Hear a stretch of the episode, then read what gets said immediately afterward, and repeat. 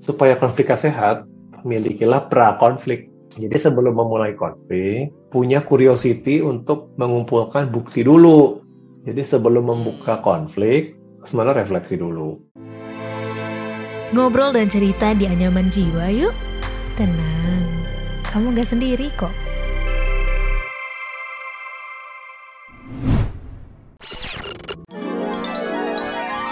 Katanya sih kesempatan nggak datang dua kali. Lewat obrolan singkat ini, kita akan mengingat kembali pengalaman sekali seumur hidup yang unik, susah dilupain dan mungkin nggak akan datang dua kali. Siapa tahu momen nostalgia ini bisa jadi pelajaran hidup yang reflektif sekaligus bahan hiburan. Di bawah santai aja sambil dengerin Daniel dan Sesa di podcast Momen, Satu Kali. Persembahan Medio by KG Media.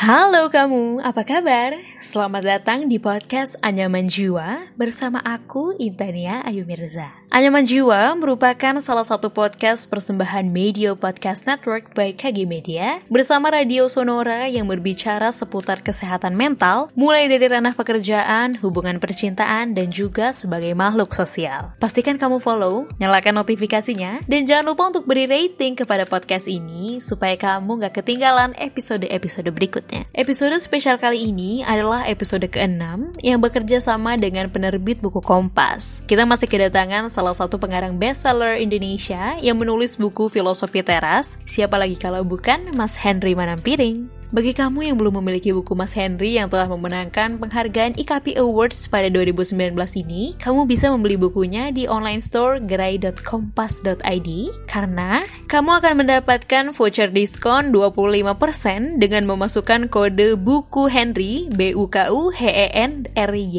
Kamu juga bisa mendapatkan diskon berlangganan kompas.id untuk informasi mendalam dan kredibel lainnya dan dapatkan diskon untuk berlangganan dengan memasukkan kode Cintai Dirimu, C-I-N-T-A-I-D-I-R-I-M-U, yang berlaku hingga 31 Maret 2022. Untuk lebih lengkapnya, silakan cek di deskripsi podcast yang satu ini. Bersanding di pelaminan bersama orang terkasih merupakan impian setiap orang.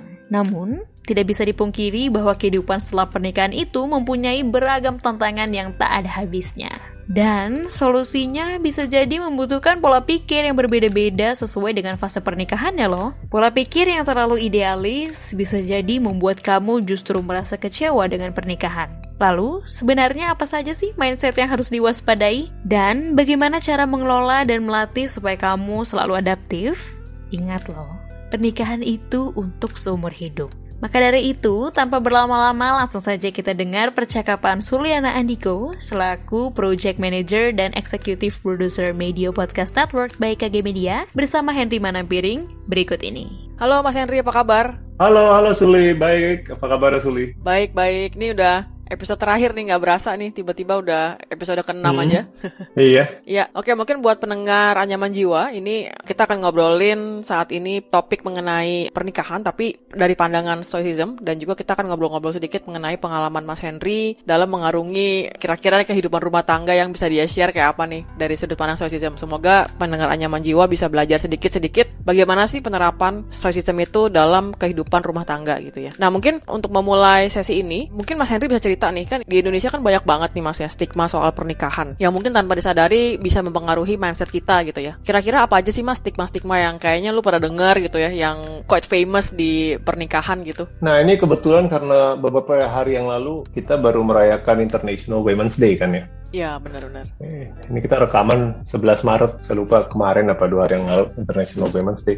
Jadi saya pikir nih ada titik temunya lah gitu. Hmm. Bicara tentang stigma dalam pernikahan tuh tidak bisa lepas juga dari stigma relasi laki-laki perempuan. Ya. Gitu, ya kan? Karena pernikahan umumnya terdiri dari laki-laki dan perempuan ya, maka stigma pernikahan ada hubungannya juga dengan stigma laki-laki dan perempuan. Nah, relasinya bagaimana gitu. Nah, mungkin salah satu warisan kultural atau budaya atau stigma yang masih banyak uh, terjadi itu kalau misalkan perempuan ditempatkan dalam posisi lebih rendah dari laki-laki, termasuk dalam pernikahan. Jadi kesetaraan gender adalah bagian lah dari stigma yang yang real dan itu bisa mempengaruhi dinamika pernikahan juga. Nah, saya nggak mau bicara banyak di sini karena ini topiknya lagi anyaman jiwa dan dihubungkan dengan hmm. tadi kan stoicisme ya. Yeah. Apa yang perspektif yang dipegang oleh stoicisme itu kalau merujuk tulisan Musonius Rufus ya, dia salah seorang filsuf tidak terlalu populer seperti Marcus Aurelius atau Epictetus, tapi tulisannya ada, tulisannya masih ada di kita sekarang. Itu dia jelas sekali berkata bahwa kapasitas perempuan untuk bernalar itu sama dengan laki-laki. Sangat eksplisit ya. Dia katakan laki-laki dan perempuan punya kapasitas yang sama dalam bernalar dan pengakuan ini sangat penting dalam filsafat Stoa mengingat bernalar itu sangat diagung-agungkan oleh filsafat ini. Kemampuan manusia untuk bernalar itu dianggap itu kan pemberian dewa ya pemberian Tuhan gitu. Jadi kalau sampai dia katakan bahwa laki-laki dan perempuan sama dalam kapasitas yang dianggap tertinggi gitu ya, maka ya otomatis mereka sama gitu. Jadi nggak bisa nggak bisa masuk dalam pernikahan yang paling tahu itu suami. otomatis implikasinya kan gitu ya. Iya, iya. Sementara kan di Indonesia kan sering kali udahlah pada akhirnya lo dengerin suami gitu, yang istri hmm. dengerin aja suami, suami yang paling tahu. Udah udah nggak bisa aja. Okay. Kalau kita mempraktekkan stoicisme dalam pernikahan tuh nggak bisa. Orang kapasitas nalara sama kok. Uh, uh, uh. Gitu. Jadi ya laki-laki perempuan setara dalam mengarungi pernikahan, terutama dalam nalarnya, dan artinya memecahkan masalah itu bukan sepihak. Bahwa nanti salah satu akhirnya, misalkan dalam perbedaan ya, terus memilih ya udah deh kita ikut keinginan kamu itu kan nanti ya urusan nanti. Tapi bertukar pikiran gitu ya, bersama-sama itu levelnya sama gitu. Keputusan mungkin nanti diambil oleh salah satu, tapi keduanya setara dalam menjawab tantangan selama pernikahan. Itu satu stigma. Stigma yang kedua, pernikahan itu dianggap belahan jiwa atau dianggap complementary, melengkapi. Saya pikir ini bukan cuma di Indonesia sih, tapi di seluruh dunia. Jadi seolah saya ini nggak lengkap kalau belum ketemu pasangan nikah saya. Aduh, ini problem sih, ini problematik. Gue langsung ya? inget Tom Cruise sih memang, You Complete Me. Ya. Nah, itu juga ngawur gitu ya atau lagu apalah belahan jiwa separuh nafas apa pun variasinya. Laku buat gitu. royalti, Mas. itu stigma yang tidak sehat gitu. Ya karena kalau kamu merasa kamu itu tidak komplit dan baru komplit kalau menikah ketemu jodoh dan nanti ternyata kamu nggak ketemu pasangan kamu suatu situasi yang sangat real terus artinya apa gitu? Hidup kamu kamu jadi manusia cacat gitu. Kan enggak gitu. Dan dan itu tidak ada. Saya merujuk sekali lagi ke filsafat stoa ya. Filosofi teras itu tidak ada. Tidak ada statement tidak ada yang bilang bahwa kamu baru komplit. Kalau kamu menikah itu nggak ada sama sekali di semua teks yang saya baca gitu. Setiap manusia udah utuh. Setiap manusia bertanggung jawab mengembangkan potensinya sendiri. Gitu. Mau nikah nggak nikah tuh irrelevant gitu. Jadi kalau mau menikah itu bukan karena melengkapi kamu ada yang kosong gitu. Tapi menikahlah karena percaya bahwa kombinasi kalian berdua itu menghasilkan sesuatu yang lebih baik daripada kamu sendiri, ya kan? Ya. Tapi bukan melengkapi ya, bukan setengah tambah setengah jadi satu. Nah itu yang salah. Menikah itu bukan setengah tambah setengah jadi satu. Menikah itu adalah satu tambah satu jadi tiga atau satu tambah satu jadi sepuluh. Bukan anak ya.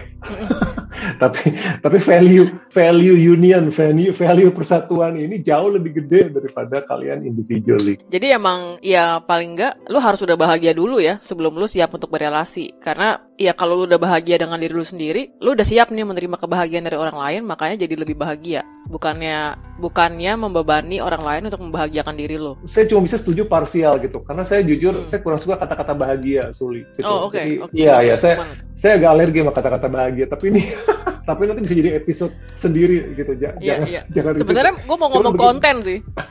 lebih ke konten. So, uh, nah itu lebih penting bukan bahagia uh, sebenarnya. Iya bukan bahagia, konten. Uh, Iya, karena bahagia itu kan elusif, sesuatu yang susah ya, digenggam. Uh, tapi saya lebih suka, uh, uh, jadi bukan menikah menunggu happy sebenarnya sih. Menikah menunggu kamu punya kedewasaan hmm. spiritual atau kedewasaan mental yang yang udah cukup gitu. Mau ada ketemu pasangan, mau enggak, kamu tuh sudah sudah punya maturity itu. Oke. Okay. Gitu. Nah, itu barulah menikah. Jangan berharap saya menikah supaya pasangan saya yang memecurkan saya gitu. Hmm. Wah, itu bahaya tuh gitu. Sayanya memang masih labil gitu. Ah, nikah aja deh siapa tahu gara-gara nikah saya jadi lebih stabil aduh itu saya sih tidak rekomend ya, ya. oke okay. berarti sebenarnya sebelum menikah ini kan juga banyak hal yang harus dipersiapkan ya salah satunya mindset kalau dikaitkan dengan stigma tadi gitu mungkin buat pendengar nyaman jiwa kira-kira mindset apa sih yang Mas Henry mungkin sama istri gitu ya sepakat tanamkan di keluarga gitu sejak mengenal stoik lah ya katakanlah gitu aduh sebenarnya kan banyak ya jadi kita nggak bisa kupas semua gitu tapi ya. saya saya pilih satu mungkin yang masih ada hubungannya dengan filosofi teras yaitu begini tidak memaksakan pernikahan itu seperti merger dua orang jadi satu gitu. Ya saya tahu sih kalau di kitab suci Nasrani kan dibilang dua menjadi satu. Okay. tapi itu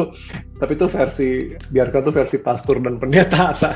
Okay. Saya sih punya ya saya sih punya opini bahwa dua ini tetap dua gitu. Saya secara filosofis teras nih ya bukan agama gitu. Dari stoicisme itu dua ini nggak jadi satu. Dua ini tetap dua gitu. Apa maksudnya saya dua ini tetap dua? Yaitu mengakui ada tetap individualitas gitu, mengakui bahwa ini ada dua individu kok gitu. Kenapa ini penting? Karena supaya masing-masing itu tidak memaksakan mengontrol yang lainnya. Ini ada hubungan sama episode awal tentang dikotomi kendali. Saya sudah bicara ya bahwa ada hal di bawah kendali kita, ada hal tidak di bawah kendali kita. Yang tidak di bawah kendali kita termasuk pasangan kita. Artinya saya tidak bisa melihat istri saya dan memaksakan bahwa dia sama dengan saya. Begitu juga sebaliknya gitu. Saya harus ada penerimaan bahwa istri saya adalah individu yang utuh, dia punya punya sifatnya sendiri, nggak semuanya mungkin cocok sama saya gitu kan, pasti nggak mungkin ada yang 100% kompatibel. Begitu juga dia melihat saya gitu. Saya adalah Henry gitu dengan dengan berbagai macam fiturnya lah gitu. Nah jadi dua ini uh, kalau kita mengakui bahwa dua ini sebenarnya tetap individu yang terpisah, tapi kita memilih untuk bareng. Jadi mempertahankan keunikan kita berdua, tapi at the same time kita punya agreement. You know what? Kita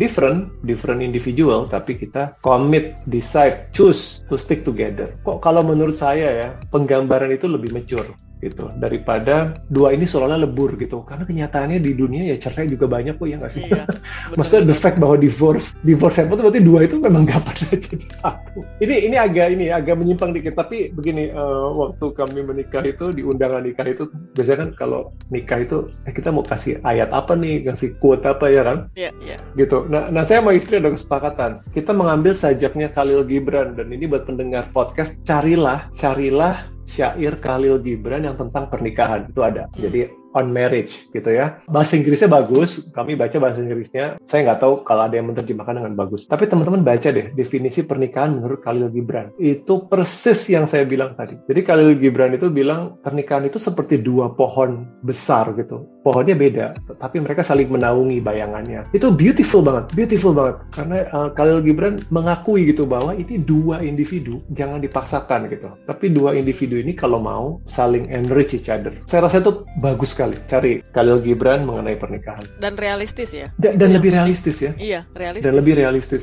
iya. Oke, okay. nah kemudian berarti kan kalau dua itu kan berarti kayak tadi dua pohon gitu ya, kan mereka harus kompromi nih. Kalau misalnya mungkin ada yang tumbuh, kalau pernikahan itu kan long tail ya, kita harapkan kan memang for the long term gitu. Artinya kan pasti ada kompromi itu di tengah. Nah dari dua pohon ini gitu, kira-kira pelajaran apa dari dari Mas Henry yang bisa diberikan ke pendengar anyaman jiwa? Begini, kalau menurut saya sebisa mungkin ya komprominya itu itu sudah diketahui sebelum menikah. Jangan beli kucing dalam karung, udahlah bahasa gampangnya gitu. Oke. Okay. ya.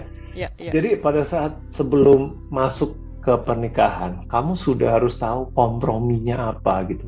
Jangan nunggu nanti, jangan nunggu kamu nggak tahu komprominya apa, ketahuan nanti baru pas menikah, sesudah menikah. Nah itu menurut saya sih terlambat gitu ya. Bukannya berarti pasti berujung bencana, cuman jadinya lika-liku perjuangannya tuh lebih lebih berat gitu. Sebagai contoh nih ya, saya pakai contoh yang paling praktis. Istri boleh bekerja atau enggak? Yeah. Misalkan istri yang karir oriented, kan sering tuh jadi topik kan, berantem lah gitu ya. Yeah, yeah. Nah itu kenalinya di awal dong, gitu. Sudah dikenali di awal. Gitu. Jangan begini, yang laki-laki begini misalkan ya. Yang laki-laki sebenarnya nggak suka perempuannya uh, istrinya kerja, tapi dia nggak ngomong gitu kan. Hmm. Dengan harapan, ah nanti aja kalau udah nikah baru gua larang. Menurut saya itu nggak baik gitu, karena belum tentu si istri itu mau gitu. Atau atau saya contohnya saya balik lah. Misalkan suami berantakan. Ini saya mengacu ke diri saya sendiri sih. Naruh antuk di ranjang ya. Oh, iya. Nggak tutup lemari. Iya gitu. Kalau sampai ini menjadi masalah besar bagi sang calon istri gitu ya. Ya lo harus tahu dari awal gitu. Dan jangan harap ah dia mungkin berubah nanti. No no no no no. Selalu assume orang yang kamu nikahi itu secara kepribadian. Hmm asumsinya jangan berubah gitu. Asumsinya gitu aja itu lebih aman. Hmm. daripada naif saya akan mengubah dia nanti sesudah menikah iya kalau berubah kalau kagak Iya, kan bukan pusat rehabilitasi kita ya. iya betul gitu jadi menikahlah dengan orang yang kamu anggap nggak akan berubah nah itu lebih aman Jadi artinya no expectation. saya pikir gini loh berharap boleh ya tetapi realistis hal mana yang Realistis. diharapkan bisa berubah hal mana yang enggak Oke. Nah, kita tahu ya pernikahan itu kan sebenarnya dua individu yang pasti berubah nih seiring fase hidupnya. Dan dari kompromi tadi kan Hmm. kita juga kayaknya kuncinya juga harus adaptif ya. Oke, gue kompromi sama berantakan lo, tapi gue juga harus adaptif bahwa ya mungkin emang ya udahlah kayaknya anduk lupa ini juga ya udahlah gue nggak usah marah-marah, nggak usah sampai terlalu Don't gimana gimana. small stuff Iya gitu kan don't sweat the small stuff gitu. Nah ada nggak pengalaman menarik yang lucu nih yang dari Mas Henry gitu ya yang you actually have to adapt with your atau a wife gitu ya atau dan atau sebaliknya gitu Mas. Ya banyak gitu. Kalau misalkan saya tuh ya memang keberantakan saya misalkan itu bikin dia kesel. Tapi begini, bukan berarti saya terus ngotot ya. Jadi kompromi itu harus ada dua belah pihak dong. Iya benar. Gitu. Jadi berharap hanya dia yang menerima, saya rasa juga itu egois di pihak saya, ya kan. Mm-mm. Sebaliknya dia berharap saya 180 derajat berubah juga, ya itu egois di pihak dia. Jadi saya pikir bisa ada, nah di sinilah kompromi itu bergerak kan harus dua arah. Kalau yang satu bete gitu. Jadi minimal misalkan ya, kalau sebelumnya saya lemari narik baju dari bawah sampai berantakan. saya harus sadar diri, ini harus diangkat dulu kali ya, jangan sampai berantakan banget lah gitu. Saya mungkin nggak bisa tetap serapi dia, tapi Oke. tapi minimal saya make an effort gitu kan seperti itu gitu atau hal-hal sederhana seperti apa ya seperti makanan gitu ya ini buat yang belum menikah hati-hati loh urusan meja makan tuh bisa jadi sumber konflik saya nggak suka makanan kuah sementara dia suka makanan kuah Repot nih emang ya.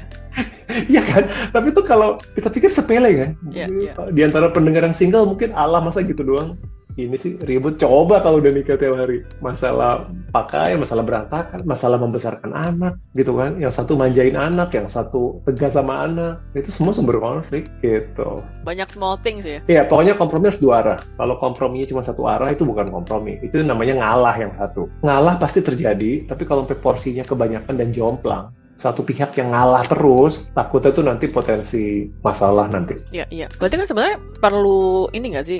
Kalau udah mengganggu banget kan perlu sebenarnya perlu diaddress ya. Gimana address it properly tanpa menyinggung? Kan kayak kalau nyuruh kalau kalau kalau orang yang berantakan lu rapiin dong. Kayaknya nggak bakal dirapiin sih most likely. Eh, kalau cara nyuruhnya gitu ya ya nggak sih? Kayak ekspektasi eh lu rapiin dong. Pasti ah, ujung-ujungnya nggak nggak nggak nggak kayak gitu. Akhirnya mungkin dalam hal baju misalnya kebayang ke gue kalau nonton Marie Kondo gitu ya akhirnya baju dilipat jadi ngambilnya yang nggak ada tumpukan dia vertikal dia merata flat.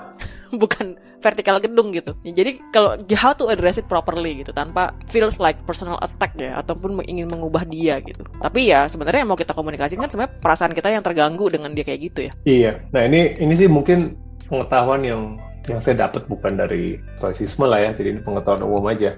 hmm. yang yang paling basic ya justru boro-boro ngomongin address gitu. Yang paling basic aja itu kita manusia tidak punya kemampuan telepati. Itu Oke. disadari dulu. Sadar nggak banyak pertengkaran dalam relationship itu tanpa sadar kita punya ekspektasi bahwa pasangan saya itu pembaca pikiran. itu sama kayak profesi psikologi sih mas lu bisa ngeramal gue dong Kalau misalkan seorang istri atau seorang suami bete gitu ya, karena pasangannya tidak melakukan sesuatu yang, yang tidak dia kendaki, tapi berharap, berharap pasangannya bisa membaca pikirannya, itu agak bego sih. Pokoknya gue akan ngambek, gue akan mutung sampai dia bisa baca pikiran gue. Aduh, itu tidak konstruktif. Jadi sadarilah bahwa kita tidak ada yang punya kemampuan telepati. Karena kita tidak punya kemampuan telepati, satu-satunya cara pasangan kamu tahu isi pikiran kamu adalah dengan diomongin. Itu aja dulu. Nah, kalau yang tips kedua yang yang saya pernah baca itu begini, jangan pernah menggunakan menyusun kalimat itu dengan kata-kata kamu. Oke, oke jangan gitu. Jadi misalkan gini, let's say misalkan suami dan istri gitu ya bertengkar gitu, dan salah satu tuh menggunakan kata-kata kamu.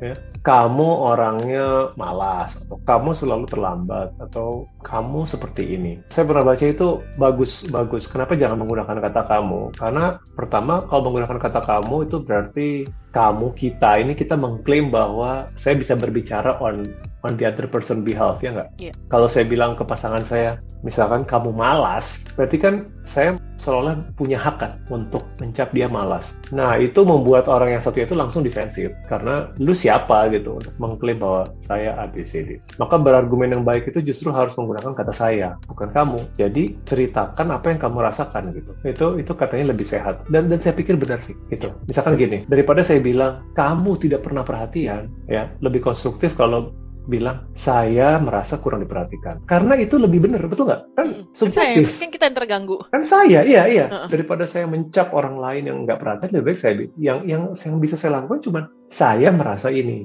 Nah itu tuh membuat yang pihak yang satunya tidak diserang tidak merasa diserang. Karena kan dia ngomongin tentang dirinya saya sendiri bukan mencap orang lain. Dan yang kedua itu sebenarnya memberikan ruang buat klarifikasi dulu. Maksud saya begini kalau saya langsung membuka percakapan dengan kamu kurang perhatian maka itu menjadi sebuah fakta kan. Maksudnya kita, saya mengklaim itu faktanya ya nggak tapi kalau saya kata-katanya adalah saya tidak merasa diperhatikan maka ini membuka ruang buat diinvestigasi betul nggak? Kan Iya. saya baru saya tidak merasa gitu kan? Yuk kita coba bener apa enggak gitu. Maka pihak yang satunya kan bisa nanya lo bisa nggak merasa begitu? Kenapa? Iya soalnya kamu udah berhari-hari misalkan makan malam nggak di rumah misalkan gitu kan? Oh itu penyebabnya jadi kan bisa di apa ya bisa dirunut lah gitu. Oh kamu merasanya karena itu tapi itu kamu tahu kan saya nggak di rumah karena bla bla bla bla mungkin bisa diklarifikasi atau mungkin ya beneran harus dikoreksi gitu pasangannya tapi minimal openingnya itu bukan tuduhan gitu loh Ya, ya. terhadap orang lain Ya karena harus biar bisa dirunut ya.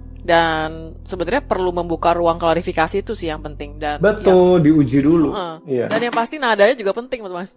iya nada juga betul Jika kadang-kadang message-nya nggak nyampe karena yang udah kesel duluan kok emosinya disampaikannya kayak gitu gitu. Dan itu Iya. pasti kayak jadi nggak membuka ruang untuk klarifikasi sih ya. Sama tadi kayak dari omongan Mas Henry tuh kalau gue rekap Iya sebenarnya yang paling penting juga adalah kita mesti curious juga ya sama dia kenapa gitu. iya nah betul Curious juga Oh. gitu. Oh dia ternyata ngerasa nggak diperhatiin. Kenapa ya gitu? Kalau kita nggak peduli itu gawat juga nggak sih mas? Iya, dan saya senang kamu pakai kata-kata kurios karena saya jadi bisa balikin lagi ke, ke stoicisme. Ya. Hmm. Kenapa kata kurios itu penting? Karena ini loh, dalam stoicisme nih episode berapa ya, Su? Yang kita bicara tentang ada impression, Yang kedua. ya, episode kedua ya, Mm-mm. gitu. Karena kita harus pisahkan dengan apa yang tertangkap mata, indera, sama interpretasinya. Dan itu dua ini sering kali nggak nyambung nih, gitu. Ya kan? Misalkan gini, suami lupa ulang tahun pernikahan. Itu fakta. Mm-mm. Betul nggak?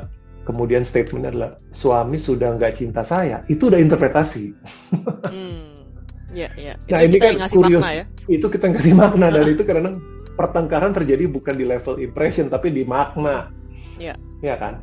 Padahal sebenarnya lebih baik maknanya itu yang tadi diklarifikasi dengan curiosity gitu. Karena lupa tanggal pernikahan itu bisa jadi honestly lupa gitu. Namanya juga dia sibuk dan segala macam. Tapi kalau kita mulai pertengkaran dengan kamu udah nggak sayang lagi, padahal kata-kata nggak sayang ini nggak ada buktinya, nggak ada evidence-nya. Jadinya yang tadinya cuma masalah lupa tanggal pernikahan, jadi bertengkar jadi bergeser ke tempat yang lain. Maksud kamu apa menuduh saya udah nggak sayang lagi? Nah, Iya, selesai itu Akhirnya- udah. masalah A nggak pernah teradres, pindah jadi tercipta masalah B. Dan yang diberantemin masalah B. Iya. Nah, itu sebenarnya topik gue berikutnya sih. Tentang, tentang konflik ya, managing konflik akhirnya. Jadi kalau tadi da- dari merunut cerita lo kan akhirnya managing konfliknya jadi destruktif ya. Instead of sebenarnya ya lupa kan bagian dari manusiawi ya. Gimana tuh Mas kalau misalnya arah konfliknya jadi malah destruktif? Nah, gimana caranya supaya balikin bahwa konfliknya itu harusnya konstruktif gitu. Ya, milikilah pra konflik yang sehat. Nah, lo ini Nah. istilah baru lagi pra Iya. konflik. Gini, karena kan definisi definisi konflik itu kan berarti sudah melibatkan kedua belah pihak. Iya. Atau dalam pernikahan ya sudah sudah mulai bertengkar, udah mulai berargumen. Nah, itu udah masuk konflik. Nah, supaya konfliknya sehat, milikilah pra konflik. Wah, ini saya demen banget istilah ribet. Maksudnya pre konflik tadi yang tadi Suli. Jadi sebelum memulai konflik, punya curiosity untuk mengumpulkan bukti dulu. Jadi sebelum membuka konflik, sebenarnya refleksi dulu. Saya sebagai contoh gini deh, yang paling gampang, saya ini introvert dan saya orangnya sensitif, gitu. Oh, Oke. Istri saya extrovert dan dia kalau ngomong itu faktual, datar, gitu. Nah, tapi kan sekarang saya harus mempraktikkan stoicisme ya. Misalkan nih, misalkan ada kata-kata dia yang dek gitu ya, bikin saya tersinggung gitu. Saya bisa langsung membuka konflik ya? Kok lu ngomong kayak gitu sih misalkan? Mau, kalau mau bisa aja kan? Langsung membuka konflik itu. Nah, pra konflik itu artinya memberikan jeda sebelum mulai konflik untuk mikir gitu. Stoicisme itu selalu mikir. Yang pertama, kenapa lu tersinggung? Gue tersinggung karena sama kata-katanya dia. Kenapa kata-katanya dia? Ya menurut gue kata-katanya kata-katanya Judas. Oke, okay. lu udah yakin gak bahwa itu Judas? Itu impression atau udah pemaknaan? Ada penjelasan lain nggak? Mungkin dia lagi sibuk waktu itu. Anak ribet, gue nanyain, ya tentu aja dia nggak bisa keluarin kata-kata yang terbaik buat semua kan? Atau dia lagi terburu-buru. Atau even kalau dia Judas pun so what gitu loh. kalau dia Judas pun, emang lu berharap lu menikahi siapa gitu? Orang suci gitu kan? Santa atau Nabi gitu. ya. Lu punya ekspektasi apa yeah. sih gitu? Lu pengen semua pasangan itu manis ke lu every time. Kan gak realistis. Jadi pra konflik ya pra, pra konflik itu sebenarnya kesempatan kita mikir dulu gitu. Kalau sesudah pra konflik kita masih mau melanjutkan konflik go ahead. Tapi at least sudah melalui dulu proses itu. Daripada langsung wuh gitu. Daripada langsung yeah. ngegas Oke, okay. nah tadi kita udah ngobrol soal komunikasi, soal stigma dan uh, apa namanya how to address conflict gitu ya. Mungkin sebagai penutup episode ini gue pengen ngobrolin soal buku baru nih mas. Kira-kira okay. buku baru buku baru lu apa nih yang akan? Kayaknya kemarin gue lihat udah udah ke penerbit ya draft pertama ya. Iya. Yeah. Ah iya, jadi apa? Gue lagi ngerjain buku fiksi pertama gue. Deg-degan sih, deg-degan karena belum pernah ya Walaupun oh. saya udah menerbitkan beberapa buku, tapi kan semuanya non fiksi. Hmm. Jadi ini mau nekat mencoba, mencoba menulis fiksi. Jadi mohon doa restu, semoga lancar gitu. Temanya apa sih mas? Spoiler spoiler dikit kira-kira kalau boleh gitu. Saya bisa nyebut genre-nya aja deh. Hmm, Jadi genre-nya. Ya, uh, genre-nya distopia. Gue baru mau konfirmasi sih. Ini seperti yeah. bayangan gue. Apakah ini kayak uh, sci-fi gitu nggak juga? Tidak harus gitu. Walaupun oh, okay. distopia biasanya mengambil setting masa depan, tapi dia belum hmm. tentu sci-fi. Oh, Kuncian okay. dari distopia itu pasti gampangnya masa depan yang suram. Oh, oke. Okay. Gitu. Jadi kalau buku novel populer tuh Hunger Games itu distopian. Ah. Nah itu genrenya. Udah sampai situ aja. Oke. Okay. Oke, okay. kira-kira kapan tuh mas terbitnya? Ah, tahun ini Aduh, apa? Ah, tahun ini, tahun ini. Harapannya tahun ini. Kalau kalau tahunnya tahun ini. Ya, ya. Semoga Berarti lancar lu, ya. Iya, semoga ya. Berarti lu break dulu nih ya dari nulis-nulis yang non fiksi ya? Iya, karena ini utang masa lalu yang udah lama. Jadi uh, ini mungkin sedikit oh, cerita. Okay. Gue tuh udah udah pengen nulis fiksi ini dari 2015 waktu udah selesai buku di Alpha Girls Guide terbit waktu itu udah kepikiran habis di Alpha Girls Guide. Ya jalannya semesta kita nggak tahu ya. Wangsit yang diberikan semesta tuh filosofi teras duluan. Ya udah itu duluan. Iya dan sampai detik ini masih nomor satu ya di Gramedia. Di di beberapa saya nggak tahu ya mewakili semua Gramedia tapi ada Gramedia yang nomor satu tadi baru dapat info di perpustakaan nasional itu ebook yang paling banyak dipinjam tahun lalu oh iya juga ya nah buat yang belum punya nih kebetulan ada voucher diskon ada loh mas yang beli redeem jadi seneng juga nih pendengarannya menjual. Oh, iya? Thank you. Iya, thank you banget ada yang uh, actually buy the oh. book. Terus kemudian uh, semoga bermanfaat deh dari uh, dan bisa melengkapi ya dari buku sama kemudian okay, dari percakapan. Amin percakapan 6 episode bersama Mas Henry. Siapa tahu nanti ke depannya kita bisa collab lagi nih, Mas. Thank you juga udah mengajak saya collab di Anyaman Jiwa ini. Iya, it's so fun kolaborasi sama Mas Henry. Uh, selalu banyak hal yang dipelajari. Oke, okay, mungkin ada pesan-pesan terakhir Mas Henry mungkin buat pendengar Anyaman Jiwa dari semua episode 6 episode yang udah kita lalui sama sama anyaman jiwa gitu. Karena ini konteksnya selalu stoicisme ya. Jadi paling pesan terakhir saya setelah 6 episode ini adalah saya cuma mengulangi lah, mengulangi undangan para filsuf stoa yang bijak itu. Dan undangan itu adalah percayalah kita semua itu punya kapasitas menjadi orang yang lebih baik gitu. Nah, itu itu belief daripada para filsuf itu gitu. Tinggal kitanya mau atau enggak uh, berlatih gitu ya, uh, berlatih diri gitu ya, berlatih mental supaya menjadi lebih baik gitu. Tapi manusia by nature punya capacity itu. Jadi saya harap teman-teman pendengar di sini selalu berusaha menjadi manusia yang lebih baik, bukan lebih kaya, bukan lebih cantik. Karena itu hal-hal yang luar kendali. Tapi menjadi manusia yang lebih baik setiap hari itu sepenuhnya di bawah kendali kita. Itu yang dipercaya kaum Stoa dan yang saya percaya juga. Thank you banget Mas Henry. Stay tune terus. Uh, see you in the next episode. Demikian podcast Anyaman Jiwa kali ini. Buat kamu yang ingin berbagi cerita tentang kesehatan mental dan ingin bertanya ke Mas Henry Manampiring, boleh banget kirim email ke podcast at kgmedia.id atau bisa follow dan DM Instagram serta TikTok kami di at medio by kgmedia. Saya Intanya Ayu Mirza dan segenap kru Anyaman Jiwa, pamit undur diri. Yah, udah selesai episode kali ini. Tungguin episode Anyaman Jiwa selanjutnya ya.